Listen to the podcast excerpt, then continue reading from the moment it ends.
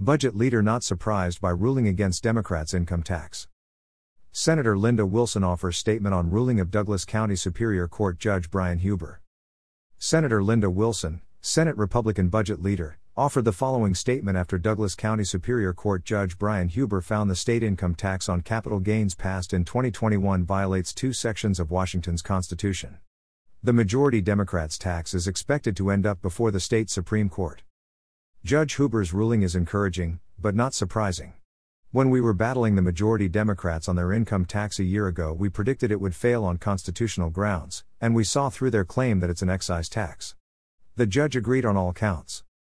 The Democrats who support the income tax probably expected this ruling too. Remember, their end game all along has been to get this tax in front of the state Supreme Court. They're well aware five of the nine justices were appointed by either Governor Inslee or his predecessor, so they have to be hoping the court will lean their direction. The income tax is even less defensible today than it was last year, when the Democrats pushed it through. The majority would be smart to work with us to repeal the income tax before this legislative session is over next week. State government is sitting on a huge surplus, so it clearly has enough revenue already.